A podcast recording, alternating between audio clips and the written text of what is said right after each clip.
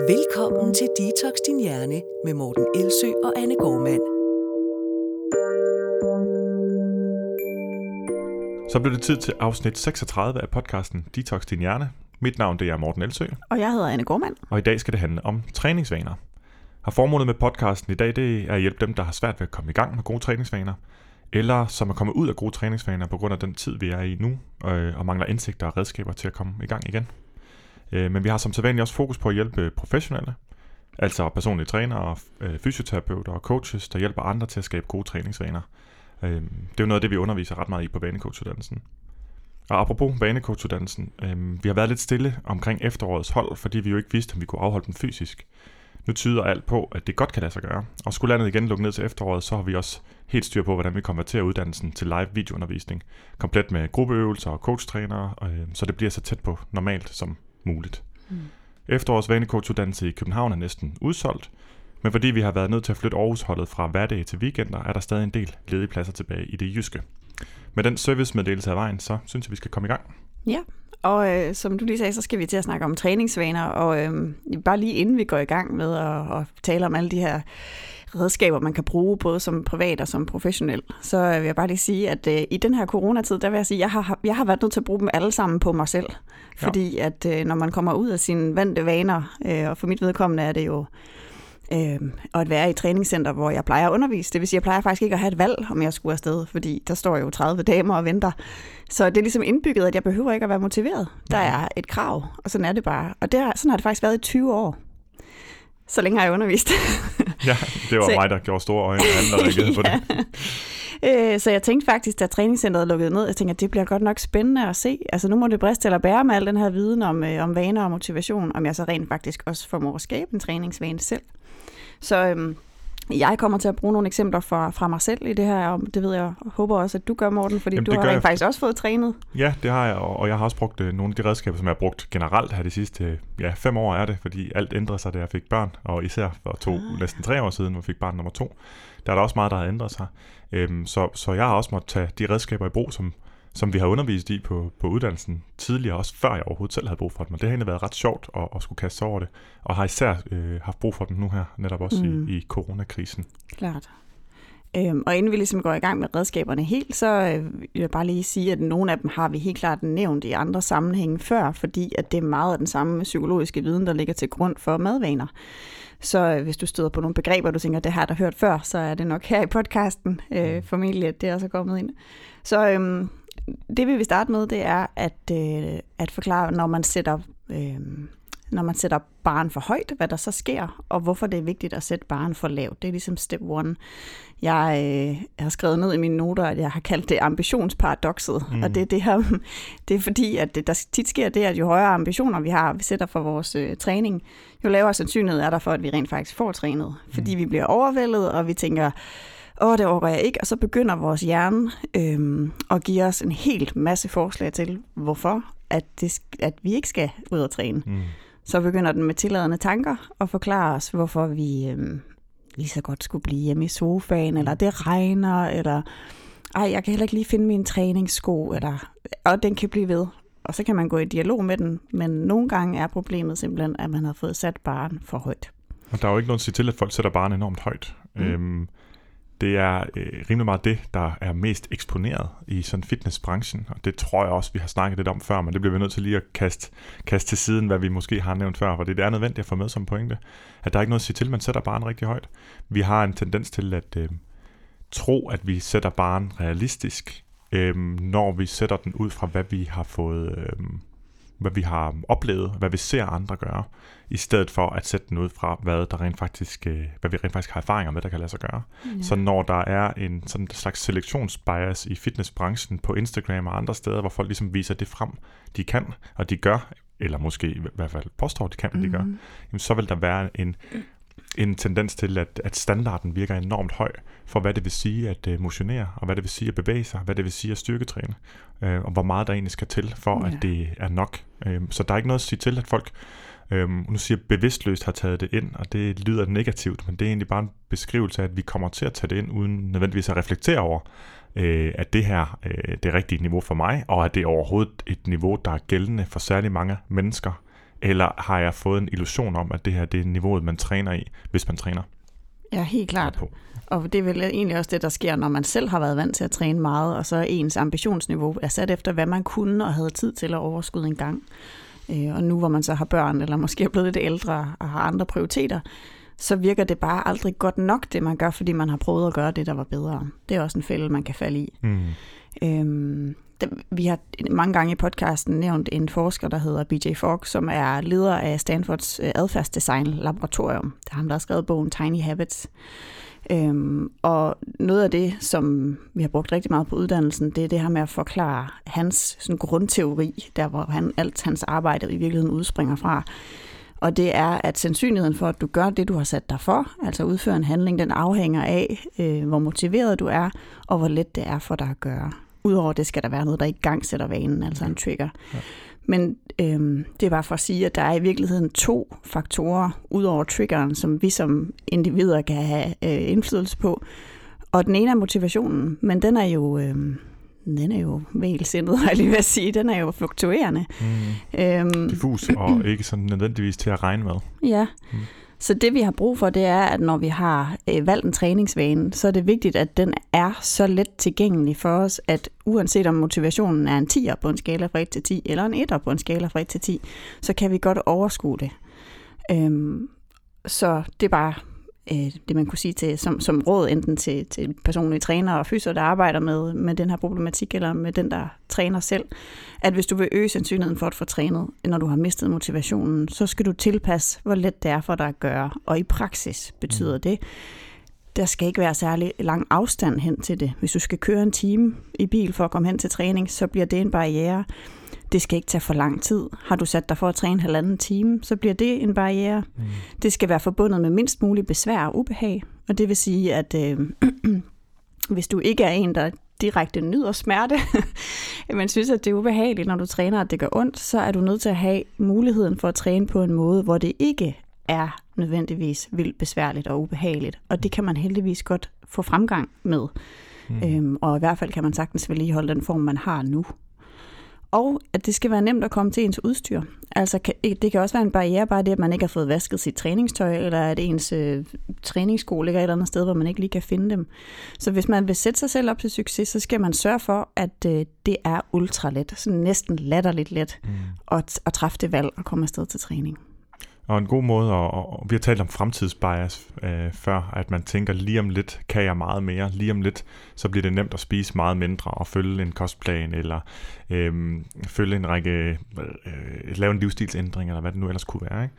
Men øh, det, som det, derfor er det værd at tage, at tage op igen her, fordi jeg tror, at man gør meget det samme med træning. Og man tænker, ah, men jeg begynder at lægge an til at skulle være sådan en, der træner. Og jeg, der er sikkert mange, der også kan genkende til, at man begynder at planlægge og tænker, jeg vil gerne det der, at ser en eller anden, der træner, og siger, ah, det er den type træning, jeg skal, og jeg skal lige have det her tøj først. Og så begynder man egentlig først man begynder egentlig at, at lave nogle ambitioner og sætte sig nogle mål og have nogle idéer om, hvad der skal til og hvor man skal træne. Rigtig meget planlægning. Og mens planlægning kan være fint, så tror jeg, der er mange, der oplever, at det bliver ved planlægningen. Mm. Man kommer ikke rigtig videre. Og det er blandt andet, fordi man tænker, man har sådan en, en lille, man sidder faktisk nærmest og drømmer lidt om, at om lidt kommer man i gang med at træne. Og der, der er det godt at se, at man kan slå den rationelle hjerne til, at den nemmeste måde at gøre det på, det er ved at kigge bagud og sige, har jeg fået trænet? Plejer jeg at komme i gang med at træne, når jeg går i gang med den her proces? Plejer mm. det at lede mig i, i, i retning af, ikke bare lede mig i retning, men rent faktisk få mig i gang med at bevæge mig noget mere? Øhm, så, så kig bagud og se, virker det at gøre det på den her måde? Og så er der jo altså en stor øh, forhindrende overbevisning, der dukker op. Det er jo, at man ikke rigtig kan opnå noget, ved, ved, hvis man sætter barn for lavt øh, at man ikke får noget ud af sin træning, ja. hvis det ikke er meget, meget ambitiøst. Og det er også en historie, som er blevet fortalt, som jeg også tror, vi har været inde på i vores podcast omkring motivation. Det er en historie, der er blevet fortalt, at der skal rigtig meget til. At træning, det skal være hårdt, at træning, det skal være intenst, at træning skal være ofte, og man skal tilsidesætte store dele af sit liv for at få noget ud af sin træning. Og intet kunne være mere forkert, og det er en meget ærgerlig måde, det er en meget ærgerlig ting, der er blevet kommunikeret. Øh, fordi det netop øh, fastholder folk i det her ambitionsparadoks, som, øh, som jeg vil mene er nok den største, altså når jeg har talt med klienter, så er det næsten den, en eller anden afart af det, er den største barriere for fysisk aktivitet nærmest mm. overhovedet. Helt klart. Og øh, for så at, at holde det øh, skal man sige, tæt på praksis, og hvad man så kan gøre, så øh, som jeg lovede i starten, så vil jeg lige komme med et eksempel på, hvordan det her så har set ud i praksis for mig. hvordan jeg har brugt den her teori. Øhm, så det, jeg gør, det er, at om morgenen, så stå, ligger mit træningstøj fremme øh, fra om aftenen af. Det vil sige, det er det, jeg tager på fra morgenen af. Det er nok, det er jo ikke alle, der kan det. Men det er, fordi jeg sidder meget ved computeren derhjemme og arbejder, øh, eller har Skype-klienter. Så i træningstøjet, så er den barriere fjernet. Det vil sige, uanset om jeg får trænet eller ej, så er jeg i hvert fald fjernet en barriere. Øhm, så er alt træningsudstyret ude i carporten, det vil sige, det tager 10 minutter. Nej, det passer ikke. 10 sekunder. 10 minutter, så skal jeg kravle. Ja. Og kravle langsomt. ja. Nej, det tager, det tager 10 sekunder at gå derud. Øhm, og for at det skal være forbundet med mindst muligt besvær og ubehag, så, øh, så har jeg øh, ikke for tunge vægte, og det er selvfølgelig for nogen vil det slet ikke give mening, hvis de gerne vil være nogle store, stærke brød, men nu er det ikke lige mit mål. Men det er ikke øh, besværligt og ubehageligt, og, øh, og det er meget nemt at komme til. Og det, der så sker, det er, at, øh, at når man starter på den måde småt, altså det var den måde, jeg startede op på, med at bare sige, jeg skal ikke andet, end at bare lige gå ud og lave en øvelse. Bare lige gå ud, og så få lavet en, for mit vedkommende er det, har jeg lavet sådan en meget, meget latterligt lav bare, der er øh, dans i 5 minutter, og så en skubbeøvelse, en trækøvelse, en benøvelse og en maveøvelse. Det tager ikke mere end højst et kvarter. Det for mig, en, det, det kan jeg altid overskue. Øhm, men det, der så sker, når man er afsted, det er jo, så udvikler tingene sig, fordi den mentale barriere er meget større end den reelle barriere, når man er derude. Ja. Så kan man altid lige tage en mere. Ej, jeg kunne også lige lave den her øvelse. Og så ender jeg tit på de der 45-50 minutter, faktisk, mm. træningswise. Øh, men det er ikke det, der er målet. Men det er fordi, når barn bliver sat lavt, så bypasser du den der sådan, mentale barriere, og så er det meget lettere at få adgang til mestringsoplevelser. Og når du allerede har følelsen af succes i kroppen, fordi nu er du allerede i gang, så får man, så får man mestringstillid, og så får man lyst til at fortsætte. Og det er faktisk det, som BJ Fogg, som vi snakkede om før, også øh, har udvidet sin teori omkring, det er, at man skal opbygge succesmomentum. Altså at man starter småt og får små succeser, fordi så får man den der positive følelse i kroppen af at gøre noget godt. Den giver et feedback til ens hjerne om, at man har gjort noget godt, og det er den måde, vi lærer på. Ligesom ja. når man giver en hund en godbid for at hente en pind. Eller det gør den nok af sig selv, men hvad man ellers giver den en godbid for. Du har ikke hund. jeg har overhovedet ikke hund, jeg har kat. Det er lige meget, hvor mange godbid man giver den. Så gør den ingenting. Øhm, så, men... jeg prøver at signalere til Anna, at når hun griner højt, så må hun meget gerne trække hovedet tilbage fra mikrofonen. Ja, men nu siger jeg det simpelthen jeg helt højt, fordi ellers så tror jeg, det gør rigtig ondt i ørerne på dem. ja, jeg skal nok prøve det. Jeg skal nok prøve at, øh, at begrænse mig lidt her. Ja. Øhm, nej, men det, det han siger, det er, at når du laver meget uambitiøse mål, øhm, så, vil, så er det meget lettere at vedligeholde en rutine, og det er en rutine, hvor du hele tiden får positiv feedback til dig selv om, at du faktisk er i gang, og at du træner. Og det er den måde, man forankrer vaner på. Mm. Det er den måde, vaner skabes på, det er, at man belønner sig selv øh, ved at blive stolt over det, man har gjort. Ja, ja. Og, og man... Øh, det, det giver super meget mening for mig, når du siger det, men jeg tror næsten det modsatte giver mest mening for de, for de fleste andre. Mm. Altså simpelthen det, det modsatte, den cyklus, man er i, hvor hver eneste dag, der har man en tanke om, hvad man burde gøre, hvad man synes, man skulle gøre. Øh, man har måske også en drøm om en, en krop, der kan, eller kan noget andet, eller ser anderledes ud, som, som, som hiver sådan øh, tankerne hen i retning af, at jeg burde træne, og jeg skal også, og nu skal jeg lave det her program, og ej, nu bliver jeg altså også nødt til at købe noget træningsudstyr, eller hvad det nu kunne være. Ikke? Øhm, men den cyklus, der så er for de fleste, vil jo netop være, at man så bare hver dag tænker de tanker, men der sker ingenting. Mm. Og, og typisk, ligesom det er med kosten, når man har spist for meget dagen før i forhold til, hvad man synes, man burde, så starter man dagen efter med at have endnu mere restriktive tanker, altså tanker om, hvor meget, hvor fornuftigt man skal spise. Nu skal jeg opveje for, hvor ufornuftig jeg var i går, ved at være særligt fornuftig i dag. Øh, og det fastholder egentlig en i det mønster, hvor man så ender med at, øh, at falde i og være rigtig efter sig selv og slå sig selv oven i hovedet og spise rigtig meget igen til aften, som igen øh, man reagerer igen på ved at prøve at være ekstra fornuftig dagen efter, så kører det bare sådan frem efter. Jeg tror, der er mange, der sidder i den cyklus også i forhold til træning, at man så tænker, at man, man, man sidder om aftenen og synes, nu fik jeg det fandme ikke gjort igen, og man er efter sig selv, man slår sig selv oven i hovedet, og så dagen efter, så går man også i gang med at tænke over, hvad man skulle træne, nej, jeg skal løbe 10 km, nu fik jeg jo ikke løbet i går, så ville det være bedst, hvis det var 12 km, hvis ja. man er helt op i de tal i forsøget på at opveje for inaktivitet. Men man opvejer ikke for inaktivitet med store drømme og store ambitioner. Man opvejer for inaktivitet ved at komme i gang med at bevæge sig. Klart. Øh, og hvis man har en, øh, hvis man har en cyklus med at tænke store tanker og have store ambitioner, men øh, ingen bevægelse sker, så er det nu, man skal til at ændre fuldstændig på det. Og det bedste, man kan gøre, det er at vende det helt på hovedet. Ja, og det som man så skal gøre, når man vender det helt på hovedet, og, og øh, måske har lyst til at prøve at angribe det fra den her måde, det er, at man øh, som at bringer os tæt, eller bringer os ind til, til nummer to pointe, vi egentlig skulle omkring i dag. øh, rigtig fint der, fordi det, det handler om, hvordan man får besluttet sig for at gøre noget nyt, som, øhm, som bliver noget andet, end det man plejer at gøre. Fordi det, det, som folk normalt gør, det er, at de sætter mål, abstrakte mål.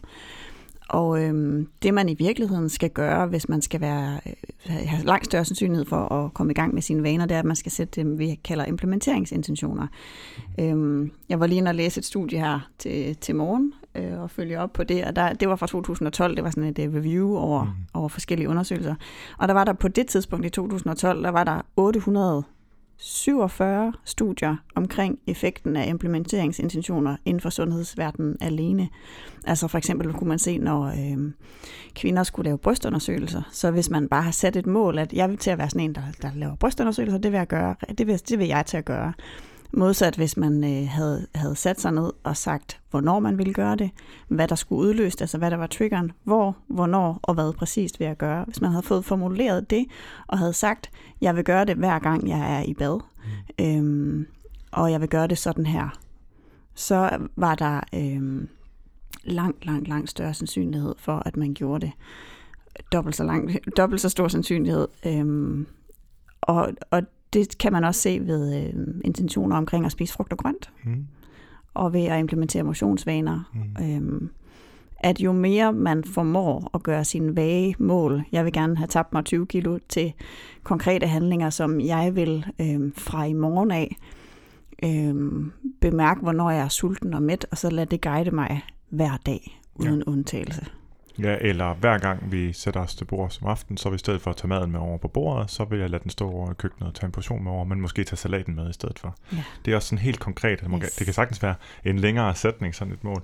Vi arbejder, vi plejer at kalde det vanemål, og det er jo faktisk mm. bare en måde at tale om implementeringsintentioner, fordi det, en vane er en handling, men det er også en handling, som sker igen og igen. Så derfor er det et vanemål, man arbejder med. Mm. Og hvis man bliver motiveret for det, og har fokus på den adfærd og den her øh, intention om at implementere noget, i stedet for bare intentionen om at nå noget og at opnå noget. Mm. Så kan man rent faktisk handle på det.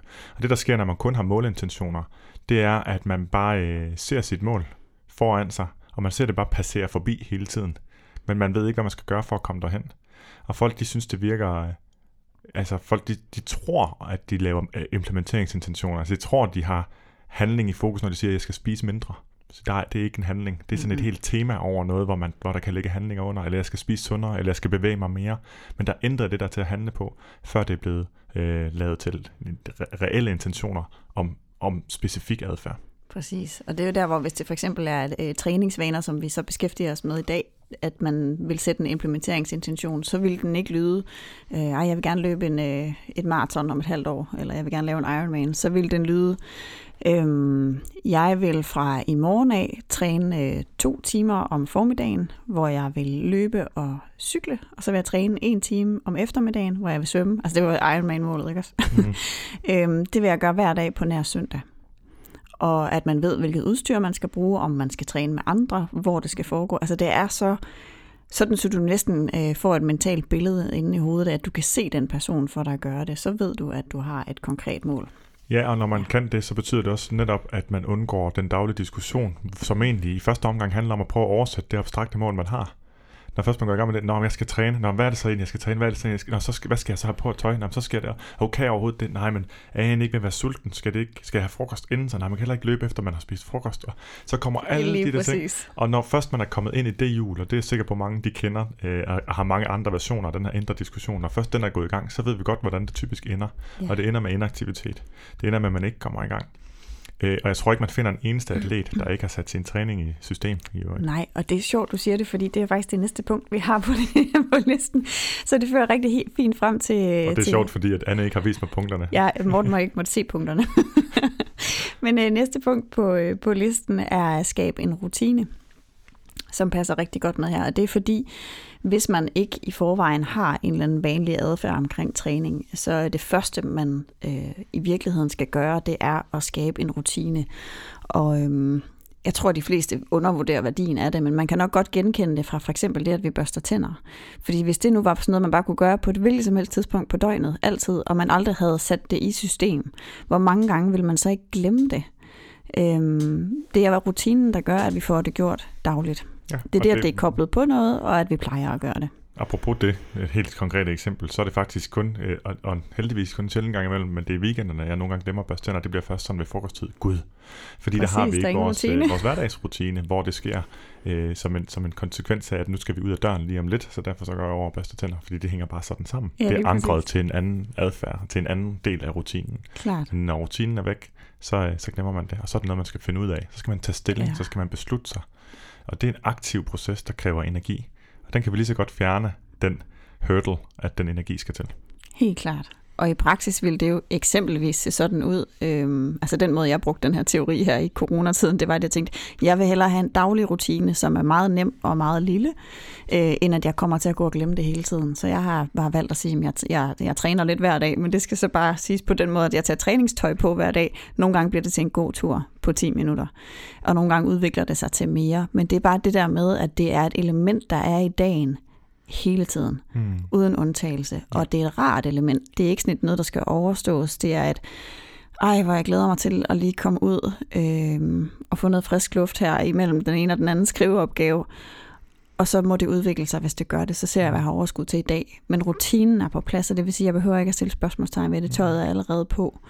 Øhm, og det ved jeg godt, det vil ikke kunne lade sig gøre for alle. Andre ville skulle bygge andre rutiner, som at det er lige når jeg kommer hjem fra arbejde, mm. jeg gør et eller andet aktivt, som man så har besluttet sig for. Nogen vil være nødt til at sige, jamen det skal være om aftenen, når jeg sidder og ser det program, som jeg altid ser klokken 8, så vil jeg sætte mig på motionscyklen. Mm. Eller det kan også være, at det skal være hver anden dag. Øhm, så er det sværere at skabe en rutine, det er det. Mm. Men det, det er en mulighed. Men det, det, det, man kan tænke over, det er, hvordan kan jeg basere øh, den her vane på, på rutiner, så jeg ikke skal hele tiden diskutere med mig selv, som du sagde. Og jeg vil så sige, at der findes et væld af forskellige rutiner. Rutiner behøver ikke være det på et bestemt tidspunkt. Det øh, kan lige så vel være som i det, en bestemt situation. Og en situation kan både være de omgivelser, man er i, dem man er omkring, og det kan også være den situation, man har inde i sin krop. Og det er faktisk det, jeg har gjort. Nå, fedt. Fordi jeg har ingen rutine på overfladen, fordi det ikke er sat i det klassiske, altså igen, normalt, som siger rutine, så er der et schema. Og det schema, det fylder, følger tid. 10.00 skal jeg et eller andet. Ja. Det gør jeg ikke. Og som du selv øh, påpegede tidligere, tror jeg, eller også var det før vi tændte mikrofonen, så har jeg faktisk fået trænet relativt meget her i coronatiden. Overhovedet ikke på den måde, som jeg plejer.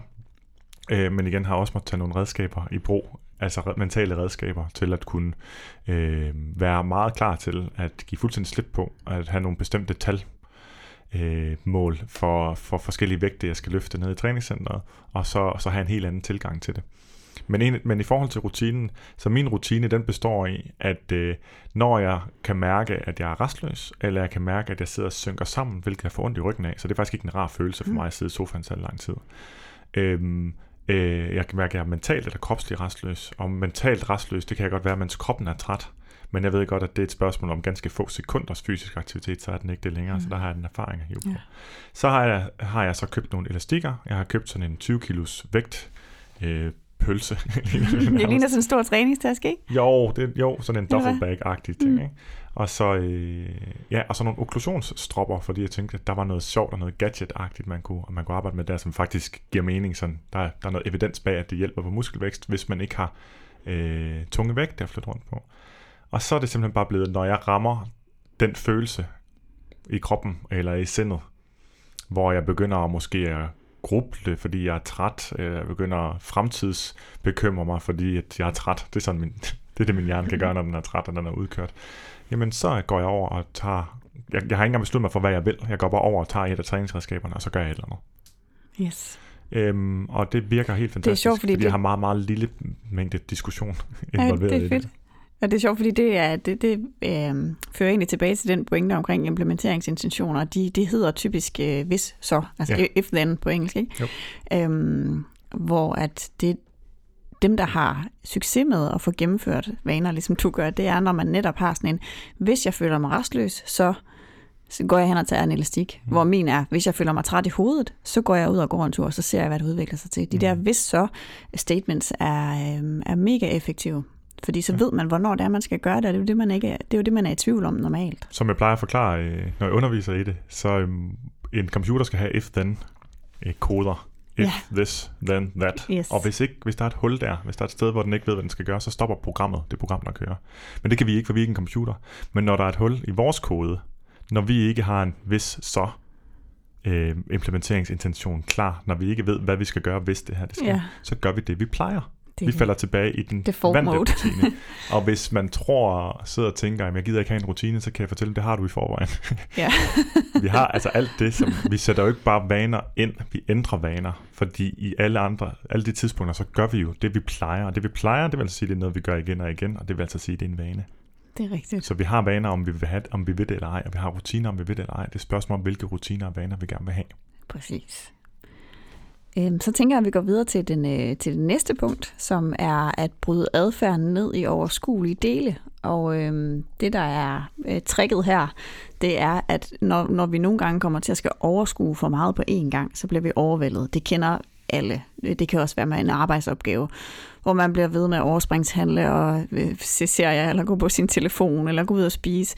Øhm, og til sidst så er det blevet eftermiddag, og så har man ikke nået overhovedet noget af det, som man troede, man skulle. Og, og årsagen til det kan nogle gange være, at det simpelthen bare er overvældende, det man skal. Hmm. Øhm, og sådan kan det jo også være med et træningsprogram, man har, man har fået. Og øh, det her trick, som jeg vil fortælle jer om lidt, det hjælper mig en- hver eneste gang, og det er så dumt, fordi det er så skørt og fjollet trick, men det virker. Øh, det er at øh, bryde det ned i øh, ting, der tager under to minutter ind i hovedet, som man skal overskue. Så for mig er den første del at tage, tage træningstøj på. Så hvis jeg tænker, nu vil jeg gerne ud og træne, og min hjerne begynder at snakke og sige, det, det gider du ikke, og det regner, og det er koldt, og du trænede også i går, og det kan også være lige meget, så tænker jeg, jamen det, det er også lige meget, jeg behøver heller ikke at træne lige nu. Jeg skal bare lige tage træningstøj på. Det kan jeg gøre på to minutter. Når jeg så har taget træningstøj, så er det helt sikkert, så begynder min hjerne at snakke igen. Ej, men det, er også, det kan også være lige meget. Jeg kan også vente til lidt senere.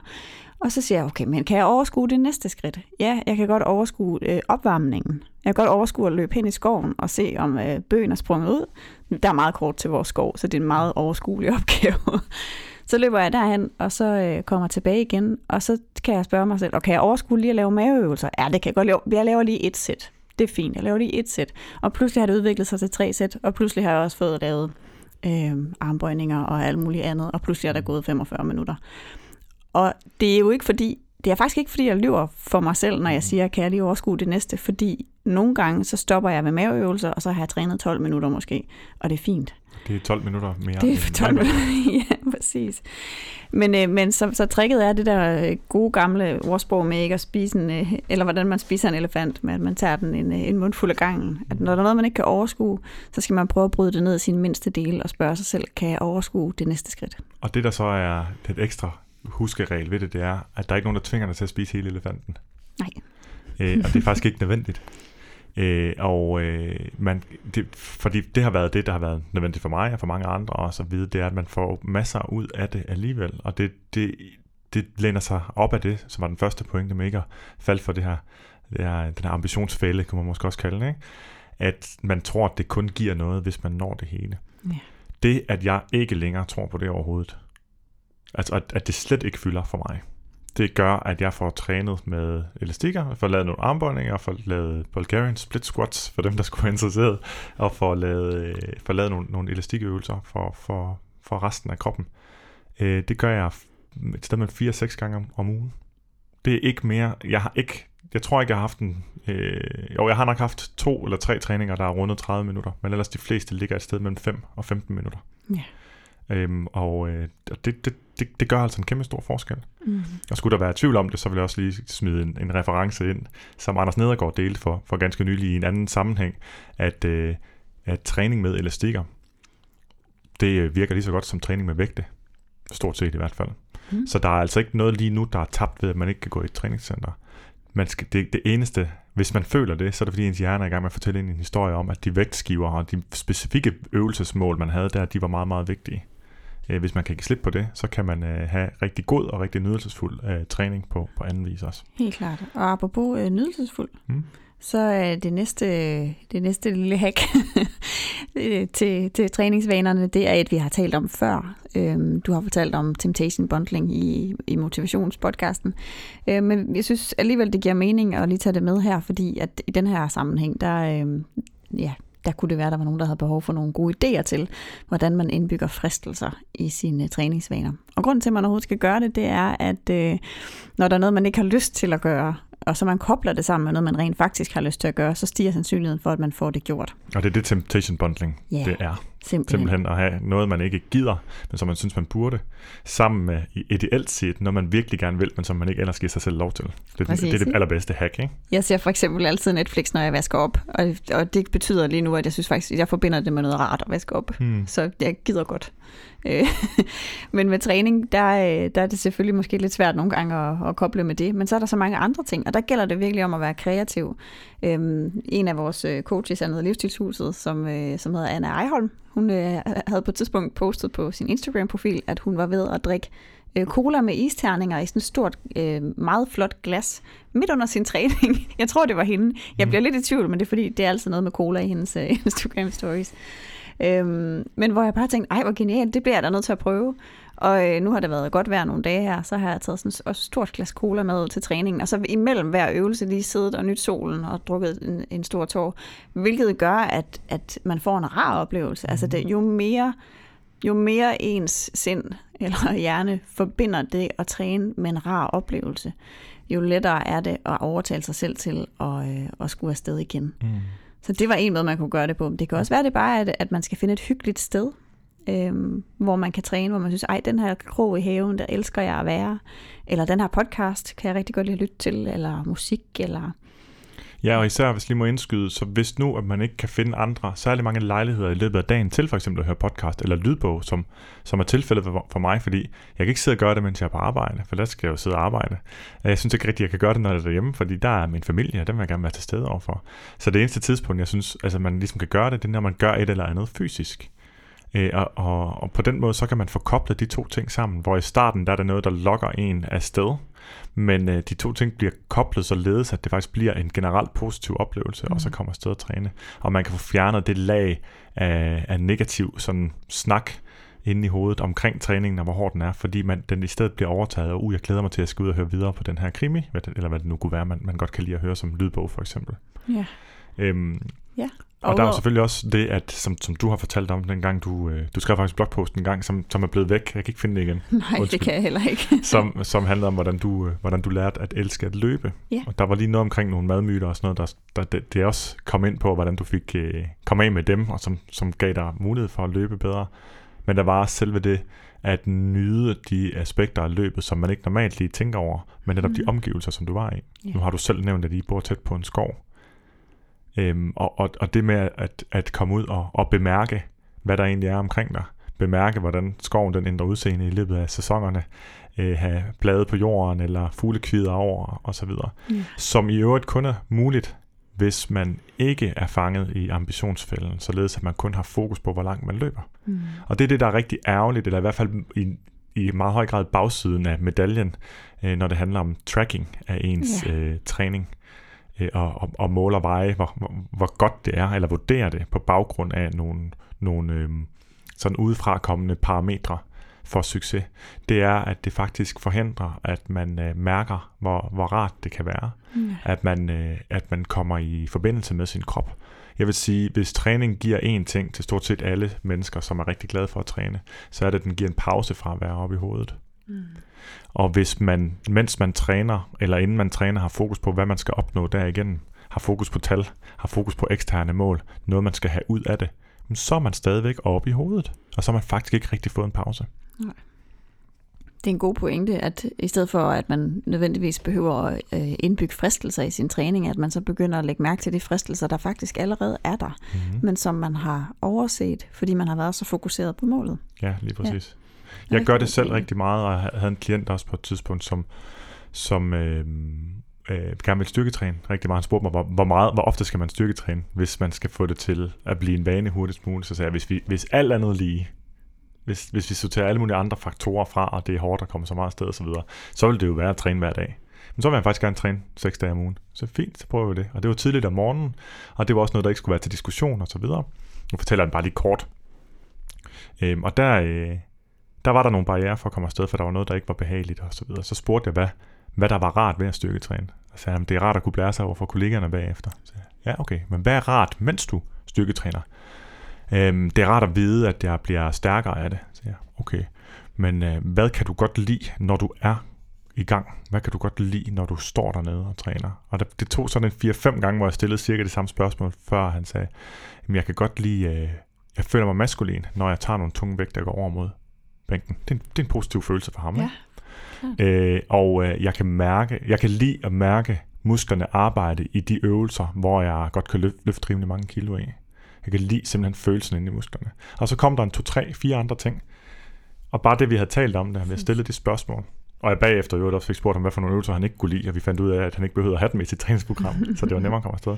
Så var det det, der var fokus på. Det var følelsen i kroppen.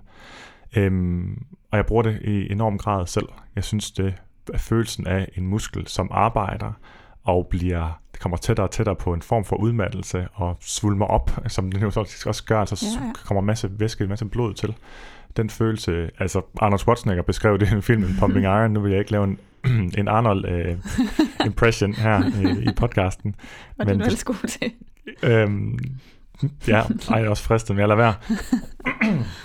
øh, man beskriver det rigtig godt i den film, og, og det er faktisk følelsen af at få det her pump i musklen, mm. som jeg synes er rigtig, rigtig rar. Følelsen af at, at løfte noget og mærke muskelarbejde, uden at tænke over, hvor mange gentagelser er jeg nået til. Er jeg blevet stærkere? Hvordan kommer det til at påvirke mit udseende i en eller anden retning? Eller er det sundt? Eller hvad det nu er. Simpelthen bare selve oplevelsen. Ja, det kan man jo virkelig godt forestille sig, at når man så skal øh, til at træffe valget om, skal jeg lige gå ud og træne, at hvis man så kan fremkalde øh, ind hos sig selv følelsen af de rare ting, som man kan tænke, ej, men jeg glæder mig faktisk alligevel lidt til bare lige gå hen og samle vægtene op, for det er den der følelse af at føle mig øh, maskulin, og så det der med at mærke. Altså, så er man jo allerede i gang med at fokusere på noget, som, er in, som man er intrinsisk motiveret mm. for. Øh, og når man ikke er, eller når man er i gang med at fokusere på det, så kan man ikke samtidig være i gang med at fokusere på alt det negative, mm. og så mm. fjerner man en barriere. Og der vil jeg sige, at øh, nu bliver det næsten, jeg skulle næsten være sponsoreret af af en eller anden elastikproducent. Men jeg, jeg skulle blevet så, så begejstret for det også, fordi at lige nu er der slet ikke noget mål. Altså jeg kan, slet, altså jeg kan holde bare lige lidt, lidt forskelligt på de elastikker, så er det en anden belastning, der er. Så der er intet tal på. Jeg kan overhovedet ikke tracke min træning. Og samtidig så, øh, altså jeg kan, ikke få, jeg kan ikke få følelsen af, at jeg har en dårlig træning fordi det plejede at være vurderet, at jeg tog en vægt, som jeg sidste gang kunne tage 10 kilo, og i dag kunne jeg kun, eller 10 gange, og i dag kunne jeg kun tage den 8 gange. Og der er den der risiko for fiasko, når man er nede og træne med vægte. Plus, at jeg har en masse skavanker, så jeg kan have en rigtig dårlig rygdag, eller en rigtig dårlig hoftedag, eller et eller andet. Ikke? Mm. Nu, med, når jeg gør det på den her måde, så er det helt sorteret fra. Ja. Øh, der er ikke risikoen, der er ikke rigtig en skadesrisiko. Jeg kan ikke gå bekymret til eller fra en træning, fordi at det er meget, der er, det er slet ikke samme type dynamiske belastning med, med elastikkerne. Øhm, og det, der er heller ikke igen et eller andet, jeg skal leve op til øh, vægtmæssigt, når jeg træner med dem. Så jeg har faktisk fået sorteret endnu mere fra af det yderstyrede, som gør det bare til en fed oplevelse. Jeg skal lige indskyde, at nu nævnte du netop, at du kunne løbe i skoven og, og gøre de her forskellige ting. Mm. Og jeg sidder og snakker om elastikker. Og det relaterer sig jo lidt til, hvordan vores liv er i øjeblikket. Jeg har småbørn. Ja, Og du har nogle mere selvstændige, lidt større børn. Ja. Så du har en, en anden form for frihed.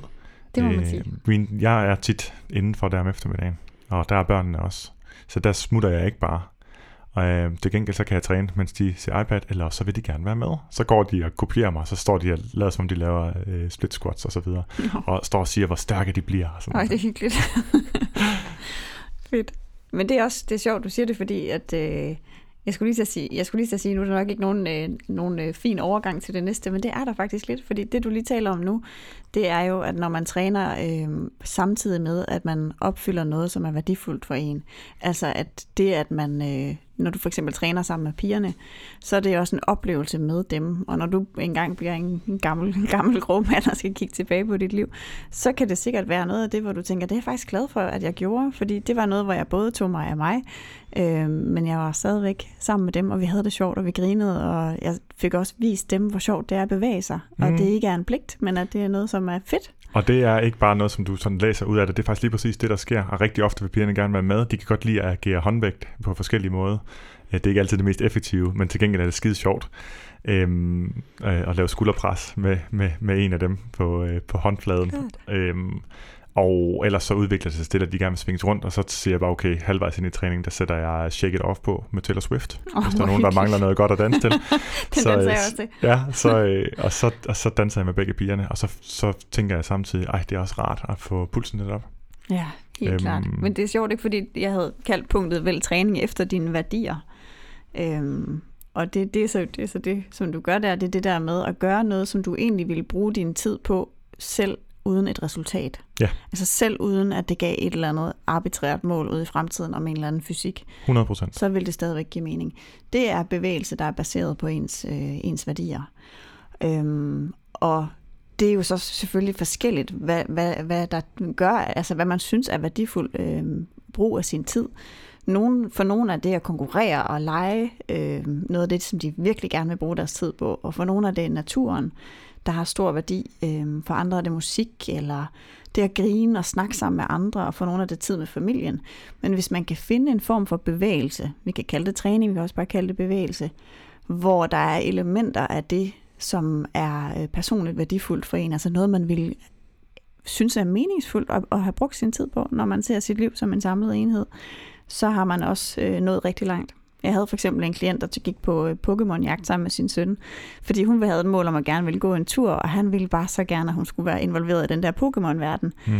Øhm, og det betød jo, at det blev noget, som der var ingen af dem, der havde lyst til at stoppe med den vane, fordi den var forbundet med noget, der var personligt værdifuldt for dem begge to.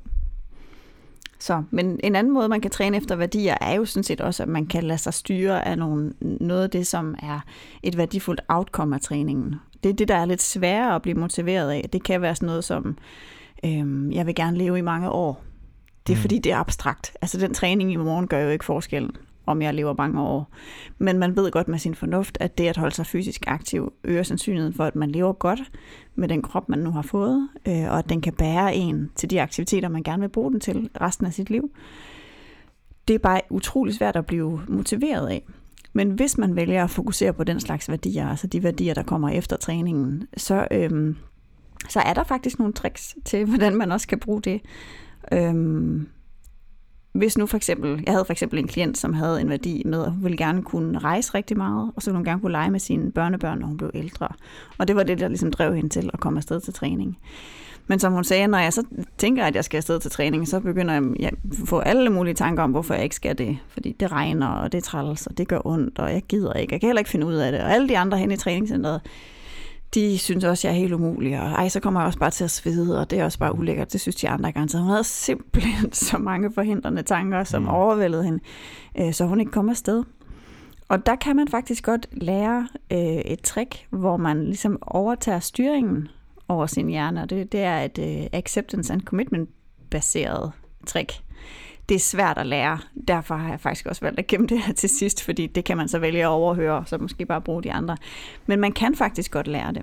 Øh, det, det i praksis betyder, det er, at når man har besluttet sig for, at øh, skabe en vane ud fra ens værdier, som for eksempel kunne være, jeg vil gerne gå en tur hver eneste morgen, fordi mm. jeg vil gerne øge sandsynligheden for, at jeg er mobil til at kunne rejse og til at kunne være sammen med mine børnebørn. Når så ens hjerne der om morgenen tænker, ej, jeg kan også lige snuse, jeg kunne også lige, eller ej, det overgår jeg ikke, øhm, så kan man sige, okay, så nu kan jeg godt høre min hjerne snakke. Så bemærker man sin egen indre dialog. Og i stedet for så ligesom bare at være i den, så ser man den lidt udefra. Så man tager sådan et observerende perspektiv på sig selv, hvor man, hvor man bemærker med sådan et øh, kærligt smil på læben, ej, hvor den snakker den hjerne, om alle grundene til, at jeg ikke skal. Ej, nu siger den, jeg ikke gider. Ej, nu siger den, det kommer til at gøre ondt. Ej, nu siger den, at der regner. Ej, nu siger den, jeg får beskidte sko. Mm. Øhm, men så samtidig med, at man lytter til det, så fortsætter man simpelthen bare med at sætte fødderne fremad. Og det vil sige, at man bliver ved med at tage sko på, og man mm. går ud af døren. Øhm, og hver gang hjernen så begynder at snakke, så siger man bare, ja, yeah, du kan snakke. Man kan behandle det lidt som, øh, som om man var en trodsig teenager og sige, mm. du, du kan sagtens sige, at jeg ikke skal gøre det her nu, men det gør jeg bare alligevel. Så nu går jeg ud af døren. Ja. Og grunden til, at man normalt ikke gør det, det er, at man føler, at man er ligesom, at ens tanker er en selv. Ja at man er fusioneret med sine tanker. Yes. At det er sandheden, der bliver fortalt i den forstand, at det er det, man rent faktisk mener. Det, som jeg synes er kunststykket i Acceptance and Commitment Therapy blandt andet, det er, at man forstår, at ens tanker er en historie, en fortælling. Det er nogle ord, der kommer efter hinanden. Og selvom det føles som virkeligheden og sandheden, selvom det føles som om det er det, man er, og det er, det er noget, man selv øhm, mener reelt, og ikke bare noget, der ligesom kommer forbi som noget, ens hjerne præsenterer en for. Når man, øh, når man lærer, at man, man kan defusionere derfra, mm. at man kan adskille sig selv og se det udefra, så er man i stand til øh, i højere og højere grad at lade sådan nogle tanker ikke øh, styre ens adfærd, men, øh, men være noget, som, som kommer ind lidt ligesom, at der, man ser en artikel, når man går forbi en, øh, øh, en kiosk, og så står der lige en anden overskrift. Den behøver ikke styre ens liv. Den kan komme forbi, og så kan, så kan man gå forbi den, og så kan man sige hej hej til den igen. Ja. Man behøver hverken fornægte den, eller tage den ind. Øhm, og og øh, at kunne det er jo en fantastisk egenskab, men øh, som med så meget andet, så er det noget, der kræver øvelse. Mm. Heldigvis så kan man jo så også øve sig rigtig meget. Præcis, det kan man. Og øhm, nu er det så en af de ting, jeg har øvet mig rigtig meget på, så i forhold til det, jeg sagde i starten af podcasten med at inddrage øh, eksempler fra, fra den her coronatid, så var, havde jeg taget træningstøj på i går, og så kunne jeg bare mærke, at jeg gad virkelig ikke. Mm det, det var, ja, jeg var bare træt, og jeg havde virkelig meget behov for egentlig at sove. Men jeg ved godt, at det er en tilladende tanke, fordi erfaringen viser mig, at så snart jeg kommer ud fra frisk luft, så bliver jeg faktisk mere frisk, end hvis jeg lægger mig til at sove. Mm. Så det er bare en tilladende tanke, og jeg kender den rigtig godt. Så da den begyndte at snakke, så øh, tænkte jeg i stedet for, nå, jamen okay, nu, nu, nu siger mit hoved det, og så gik jeg hen og tog træningssko på. Og så begyndte mit hoved faktisk, begyndte min hjerne sådan, nærmest faktisk at synge det. Øh, det er, når jeg sådan, sådan, virkelig ikke gider sådan, ah, jeg gider ikke. Kender I det? Var bare sådan, åh, jeg gider ikke. Ej. Øhm, og, øh, og så gik jeg ud af døren og grinte lidt af, at min, mit hoved var i gang med den proces. Mm. Øhm, og så da jeg kom ud, så orkede jeg egentlig heller ikke at gå i gang med at løbe, fordi jeg var så træt, og jeg kunne bare høre mit hoved sige, du kan også bare gå, du kan også bare gå. Så sådan lidt, ja, det, du snakker, og jeg løber. Ja. så løb jeg. Øh, og så kom energien jo lige pludselig, og så, ja. og så skete det ligesom, at ja, så udviklede det sig til at blive en rigtig god træning. Mm. Men det kræver, at man har en afstand fra sit selv, hvis man kan sige det sådan, ja. og, den, og de tanker, der kommer ind. Ja. Øh, og ser dem lidt som nogen, der prøver, øh, prøver at lokke. Øhm, og man kan være trods i teenager, men under alle omstændigheder, så, øh, så synes jeg, at det, som, den måde, du beskriver det på, stemmer godt overens med min forståelse af, af det, og den måde, som jeg også selv gør det på, det, og den måde, vi generelt tilgår, den måde, vi tænker om os selv og vores adfærd på, det er jo enormt kærligt. Det er jo enormt kærligt at sige, nej, bare det er fjollet. Altså, vores, vores hjerner er fjollet. Vores hjerner er en virkelig underligt produkt af evolution. Vi skal ikke tro, at, at, at vi har sådan en idé om, at de er rationelle og strømlignede og veldesignede, lidt ligesom intelligent design øh, siger, altså hvis der var en anden skaber, der havde sagt, at det var præcis sådan, de skulle se ud. Nej, de er et meget, meget broget resultat af evolution. Og øh, blandt andet derfor, så spiller de altså spiller de også et pus i rigtig mange sammenhænge, fordi vores hjerner ikke er wired til at gøre os motiveret for træning, for det har slet ikke været nødvendigt på noget tidspunkt. Nej. Så nu giver det mening at se på vores tanker som ofte bare et levn fra fortiden. Et eller andet, en glitch, øh, en, en, en lille fejl, øh, fejlforbindelse rundt omkring, og simpelthen ikke se på den som værende en eller anden øh, perfekt øh, diktator for vores liv, Nej. men værende nogen, der for, noget, der fortæller os forskellige historier på forskellige tidspunkter, som vi faktisk kan øve os i at, øh, at øh, ignorere.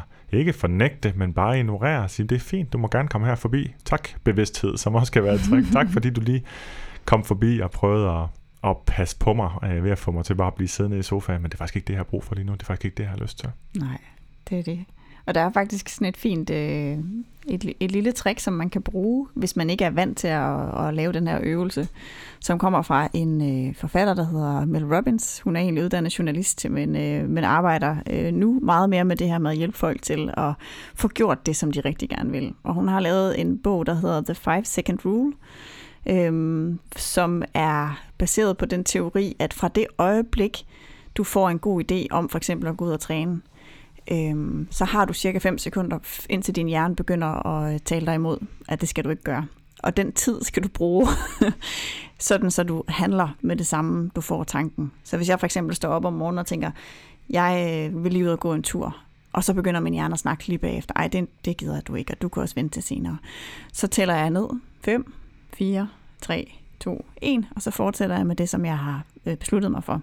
så kan det være, at hjernen den begynder at snakke lidt igen, eller sindet, eller bevidstheden, eller hvad man nu vil kalde det, og sige, at det er også et dårligt tidspunkt. 5, 4, 3, 2, 1, sko på.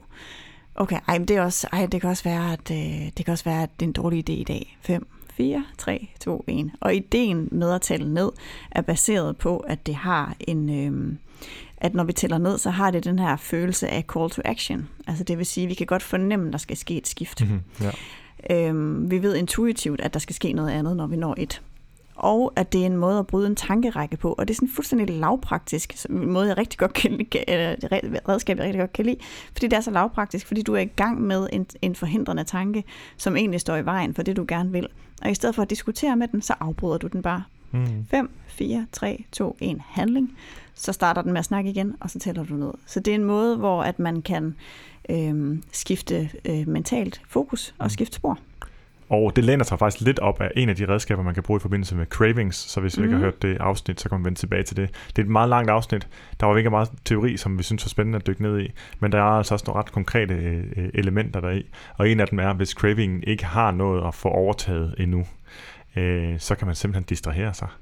Og, ja. øh, og det er simpelthen lave en, en afbrydelse, afbryde processen på ja. den ene eller den anden Nemlig. måde, så den ikke får lov at, at, at få overtaget. Og det her det er også en slags distraktion, men også sige distraktion, og så hvad er det, jeg vil?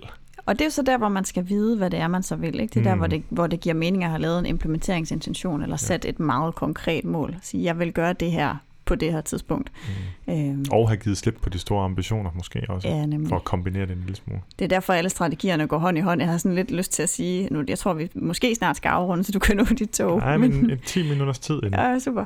Øhm, men at, at øh, sådan, inden vi opsummerer, og inden vi putter mere på, så er det, altså, de binder sig jo sammen, alle de her teorier og tricks, og de virker jo, fordi de virker i samspil. Mm. Øhm, men når det så er sagt, så kan det også blive overvældende. Ja. Og skulle tænke, nu skal jeg gøre alt det, som blev sagt i podcasten. Så, så hvis man nu skulle tage sin, den medicin, vi har forsøgt, forsøgt at give ud her, så kan man jo gøre det, at man siger, okay, hvis jeg sætter barn rigtig lavt, så vælger jeg bare en af punkterne og prøve af, hvad for net skal det være, hvordan vil jeg gøre det, og hvornår. Ja. Så er man nået rigtig langt. Det er man, og vi ved jo også, at grund til, at vi overhovedet tillader os at putte så meget mange forskellige. Det, jeg vil ikke sige, at det har været stakåndet i dag, men der har virkelig været lidt tempo på, og der har været mange ting. Det er fordi, vi ved, at, at rigtig mange af vores faste lyttere hører podcasten øh, flere gange. Ja. Og ved du, det, det er jo bare helt fint. Den første kan være øh, en, hvor der er nogle ting, som man tænker, det var sgu meget inspirerende, måske var der et eller andet der, og så kan man høre den igen om et par dage, eller en uge, eller lidt mere, og så vælge på det tidspunkt sige, okay, hvad er det for noget, som ser ud til at matche bedst den situation, jeg står i nu? Hvilken, hvilket redskab og hvilken løsning? øhm, skal det være.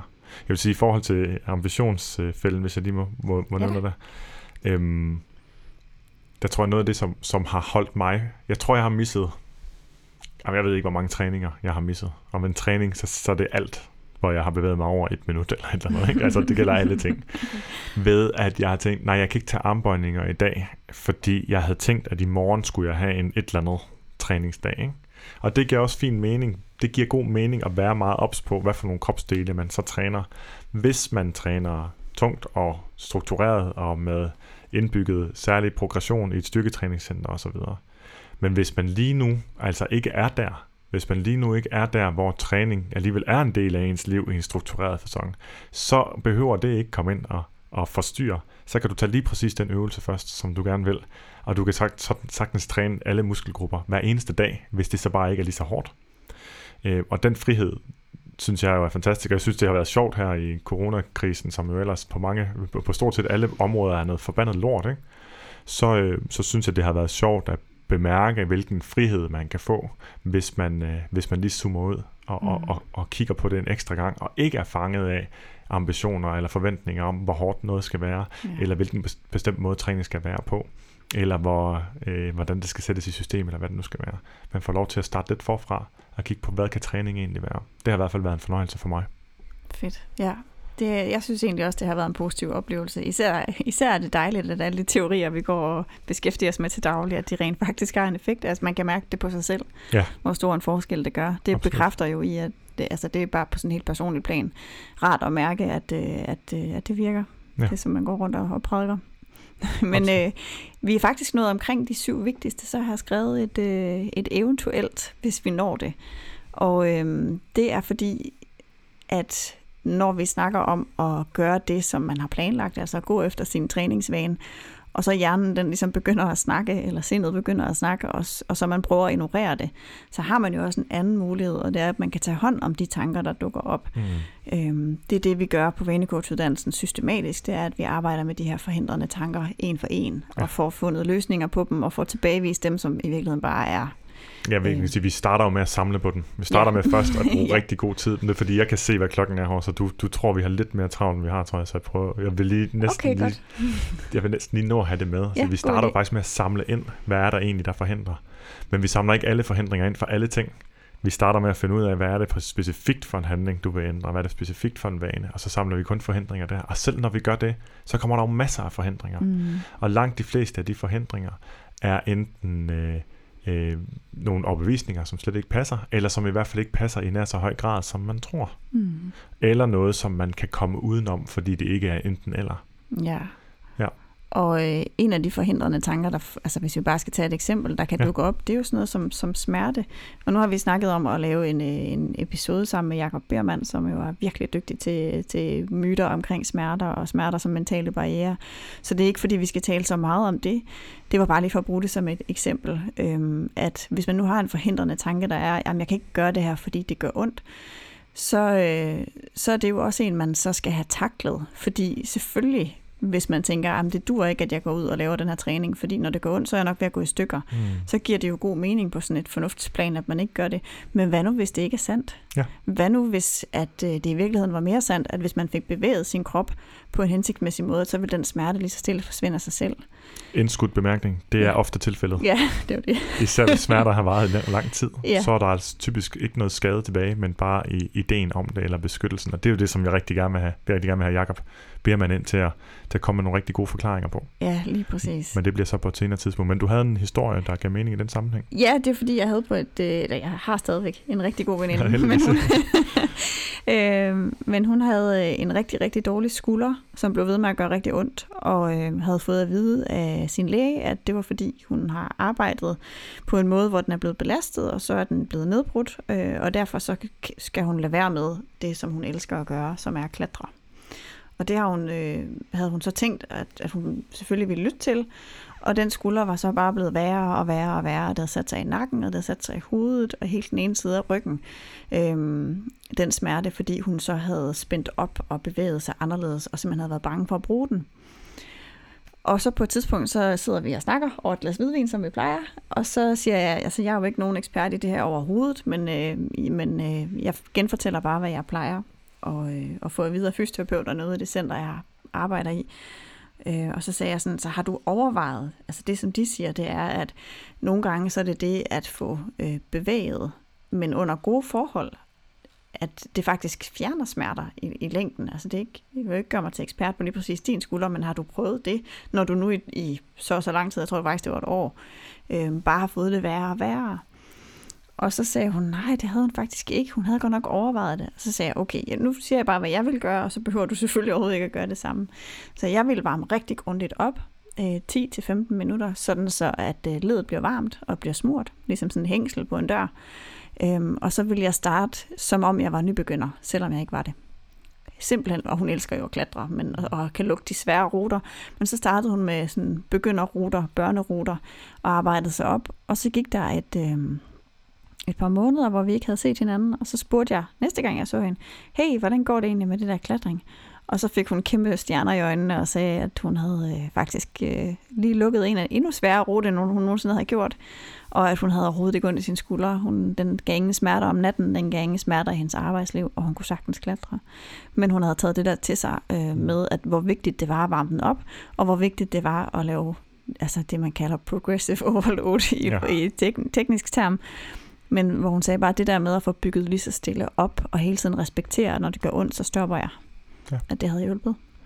Og en af de ting, det også kræver, det er øh, tålmodighed. Ja. Og en af de ting, der er en forudsætning for tålmodighed, det er, at man ikke har sat sig en idé op i hovedet om, at der kun er en bestemt form for træning, eller et bestemt niveau af træning, som øh, er det rigtige, og det, det eneste, der virker. Og det relaterer sig tilbage til punkt 1. Det gør det hele, fordi, og det bliver jeg nødt til at pointere, fordi det simpelthen fylder så sindssygt meget. Ja. Og det er det, der også bare går under alt eller intet tænkning rigtig ofte. Ikke? Mm. Altså enten skal jeg gøre det perfekte, det perfekte træning, eller også så kan jeg intet gøre overhovedet. Og jo længere tid man er inaktiv, eller jo længere tid man spiser på en måde, som man synes er forkert, jo, jo mere forsøger man at kompensere. Nu ved jeg godt, at jeg gentager mig selv, men det er simpelthen med vilje. Ja, Jo mere forsøger man at kompensere i den anden ende ved så at gøre målet endnu mere ambitiøst, eller ideen om træning endnu mere ambitiøs. Ja. Og det er øh, at få brudt cyklusen med inaktivitet. Det er for rigtig mange vedkommende handler det om at få ændret, hvad ambitionen er. Ambition behøver, heller ikke, behøver ikke kun være øh, et meget overambitiøst version af en træning. Altså det skal være 10 km løb, eller det skal være den svære rute, eller hvad det nu skal være øh, i klatringsrute. Det kan også have noget at gøre med sportsgrenen. Og det var det, jeg lidt øh, tænkte, jeg forsøgte at inspirere en lille smule til her, fordi jeg selv har haft den oplevelse nu, at styrketræning, eller vægttræning, eller modstandstræning, vil jeg så bare kalde det nu, muskeltræning, det, øh, det er et meget bredere begreb for mig. Det behøver ikke at være nede i et træningscenter, det behøver ikke være med, med, øh, med, de, med, de, med vægtskiver og med en vægtstang osv. Og jeg tror, der er rigtig mange også, som går og har meget snævert fokus på, jeg vil så gerne i gang med den her træning, men det kan jeg ikke. Og så kan man sige, og jamen så kan jeg jo ikke træne. Hov, det passer i hvert fald ikke. Nej. Hvad kunne være en anden måde at bevæge dig på, som ikke er den ene type, som du hele tiden tænker, du skal, men som du ikke kommer i gang med? Ja. Øh, kunne være et spørgsmål, man kan stille sig Mm. selv, eller man som behandler, eller coach, eller fys, eller hvad det nu er.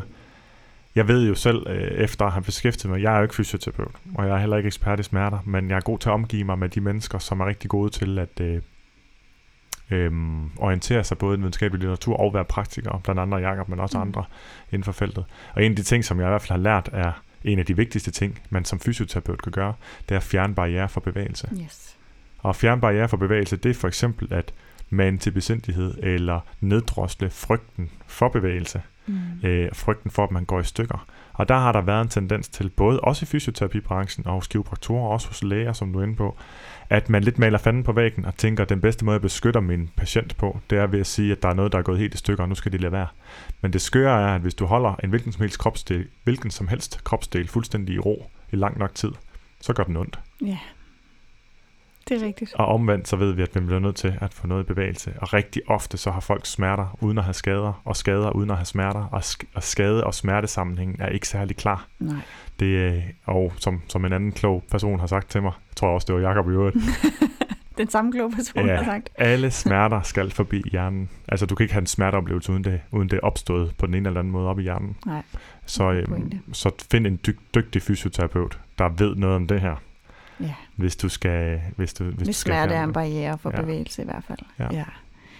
Øhm, har du mere til øh, noget af det, du har taget noter til? For ellers så vil jeg nemlig øh, opsummere en lille smule, inden vi, øh, vi runder af. Jeg tror, det vil være mest værdifuldt at få en god opsummering, og det vi så ikke har fået med, det må vi tage med på et andet tidspunkt. Ja, helt klart. Og især den her med, med de forhindrende tanker, hvordan man arbejder med dem. Den Ja. ja. kunne vi gemme til en god, en god gammel, en god gammel gang. Hvad det, jeg vil sige? Jeg at være træt nu. en anden gang. Og Ja. din computer er også at være træt. Den larmer helt vildt. Den har været træt i en længere periode. Ja, det har den. den lyder som sådan en lille jetjæger. Nå. Ja. Øhm, En lille bitte ja. lille lille jetjæger.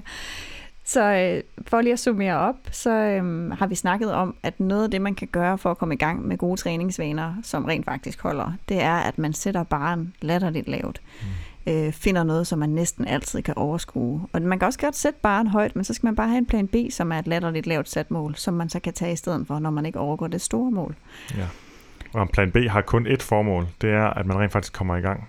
At, og, og, det, og det er kun en virksom plan B, når, det, når man kan se på sin adfærd, at man er i gang. Ellers så skal den være endnu mindre. Lige præcis, og den er med til at vedligeholde det, som vi også har talt om, det her med at skabe en rutine, og Ja. hvor vigtigt det er en, en rutine. Ja. Og momentum, som du også nævnte. Ja, Altså at man kan se sig selv værende i gang med at være i bevægelse, øh, uden store undtagelser. nemlig. Ja. Og så har vi snakket om det her med implementeringsintentioner, øh, og det er bare helt lavpraktisk at huske at, at spørge sig selv om, når man får tanken, ej, hvor vil jeg gerne i gang med at træne, at man så får sagt højt til sig selv eller andre, eller får skrevet ned, hvornår vil jeg starte, hvad vil jeg gøre, hvor vil jeg gøre det hen, og hvordan vil jeg gøre det. Mm. Jeg vil hver dag, når jeg kommer hjem fra arbejde, øh, tage mine træningssko på, gå ud og gå en tur, og så løbe lidt en gang imellem, når jeg kan. Øh, og så gradvist blive bedre og bedre til at løbe. Mm. Og hvis du ikke får det gjort dagen efter, så kan det være, at det skal være et mindre mål, eller mindre ja. øh, idé, hvad hedder det, mindre handling, der skal til. Ja, lige præcis. Som en god test for, er, dit, øh, er målet, øh, er, hvad hedder det, barn sat lavt nok. Ja, nemlig. Og øhm, hvis du så bliver op, øh, opdager, at du bliver overvældet af, din, øh, af det mål, du har sat dig, men, men, men alligevel gerne vil i gang, så kan du også prøve det trick, der er at bryde adfærden ned i, i, i dens bestanddele, så du øh, kun lige overskuer de næste to minutter. Kunne jeg overskue at tage tøj på? Okay, det kan jeg godt overskue. Kan jeg overskue at gå udenfor og lige mærke luften på kinderne? Ja, det kan jeg godt overskue. Så du bryder det ned mentalt og tager det lidt ad gangen. Du skal jo alligevel ikke overskue det hele på én gang. Du kan ikke overskue det hele på én gang. Du kan ikke gøre det hele på én gang. Du kan kun gøre en lille del af det ad gangen, og du behøver ikke overskue mere end, øh, end en lille smule. Øhm, så kan du indbygge fristelser, enten ved at du opdager, hvad der faktisk i sig selv er fristende ved den vane, du har.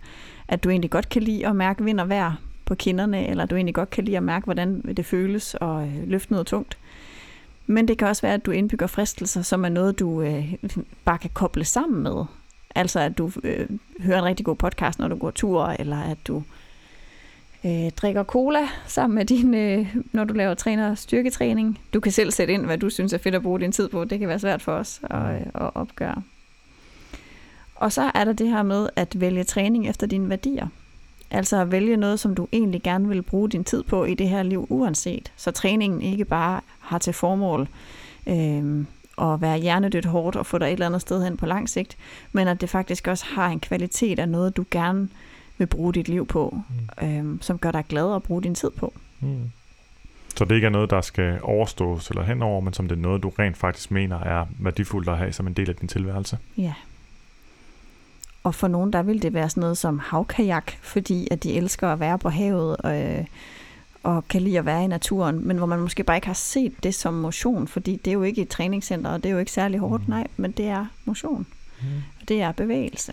Og ja. hvis det er i tråd med ens værdier, og man elsker den oplevelse, og man ikke vil fortryde at have brugt tid på det øh, i slutningen af sit liv, så har man et, et rigtig godt træningsmål. Ja, og der vil jeg indskyde, det er jo også øh, igen en reminder om, at det er ikke det, som der bliver fremvist rundt omkring, som værende det, der lige nu er den rigtige type træning, der nødvendigvis er den rigtige type træning. Sluk endelig for det, fordi den eneste måde, man kan finde ud af, hvad ens værdier er, eller hvad man selv vil, det er, ved man rent faktisk ikke er påvirket udefra, og begynder at spørge sig selv respektfuldt, hvad vil jeg? Ja, lige præcis. Og det sidste, man kan, det er, at man kan øve sig på, at når man bemærker, at ens... Øh, ens sind er gået i gang med at argumentere for, hvorfor man ikke skal træne, at så i stedet for at gå i dialog med, med tankerne, eller i stedet for at tro på dem og bare handle efter dem, så kan man lære at lidt overtage styringen og kigge på de tanker og tænke, okay, så nu er jeg i gang med at prøve, eller og nu er min hjerne i gang med at prøve at overtale mig til, at jeg ikke skal træne. Det var da jo et sjovt, hvad må den sige? Og så bare fortsætte med at sætte en fod frem ad gangen mm. øh, og bevæge dine arme og ben i retning af træningen, selvom din hjerne snakker. Yes. Ja, så det var faktisk øh, alt det, vi nåede omkring, og så forhindrede overbevisninger må vi vende tilbage til. Ja, og hvis jeg lige må tage alligevel og lave en lille lynrunde, så vil jeg sige, at vi har fået nogle spørgsmål ind i en lukket gruppe omkring vores podcast, eller nogle ting, og der kan jeg sige, at nogle af de forhindrende overbevisninger, der kommer ind, det er tanken om, hvor hårdt det bliver. At det fylder rigtig meget. Ja. Hvis det er det, der er tanken, så hænger det super godt sammen med at sænke baren eller tage et skridt ad gangen. Det behøver ikke, altså en træning er ikke, er ikke først en træning, når den er helt færdig og fuldt et eller andet. Ja. Det kan være en anden type træning, og det kan være mindre. Øhm, og hvordan man bevarer motivationen år ind og år ud, jamen øh, der ligger lidt en præmis der i, der hedder, at motivationen skal være høj, for at man får trænet. Jamen så vil jeg sige, at det er nok en anden vej rundt. Træningen skal stemme overens med, med det, man rent faktisk kan overskue. Øh, der er også andre, der har, der har øh, igen mange år fået indkodet, at pulsen skal op, før motion giver noget. Hvis man igen har fokus på, at den skal det, og man synes, det er ubehageligt, og det er blevet en barriere, så er det en fuldstændig ubrugelig tanke og så er, det på, så er det på tide at få byttet den ud med en anden, eller få lagt den til en side, eller få sagt, ja, hej hej, det er fint, men dig behøver jeg ikke lytte på. Okay. Øhm, krav og forventninger til en selv er også noget, som er blevet spurgt til. Det tror jeg også, vi er kommet omkring. Jeg tror, noget af det, som, som jeg synes kan være, altså virker for mig rigtig godt i den her sammenhæng, som jeg til opsummerer det lidt, det er, at næste gang man begynder at tænke over bevægelse og træning på en måde, der man har erfaring med, resulterer i, at man intet får gjort, så rejs dig op og begynd at gå. Ja, Ingen mål, ingen tal, ingen regler, ingen kasser. Bare bevæg dig. Vær nysgerrig. Prøv og leg med det. Det er en sindssygt god pointe.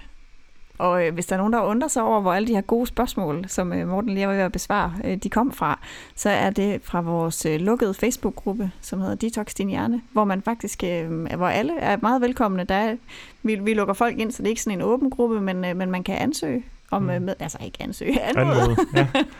det lyder som om, det var meget omstændigt. Ja. Man kan anmode om, øh, om medlemskab, og så kan man blive lukket ind, og det er der, hvor vi nogle gange laver live Q&A's om forskellige emner. Vi har lavet en enkelt, og den ligger gemt derinde, ja. øhm, og den handlede om problemer her under coronakrisen, tror jeg, hvor man kunne få ekstra hjælp. Ja, til, det var både i forhold til mad og træning, tror jeg, ja, mest lige mad. præcis. Ja. Og øh, så har vi tænkt, at vi kan bruge den lidt øh, som et fællesskab, hvor øh, vi kan få feedback på vores podcast fremover, og vi kan stille spørgsmål, som vi kan bruge her i podcasten, sådan at vi sikrer os, at vi rent faktisk øh, hjælper folk med det, som, som, øh, som er mest sådan presserende.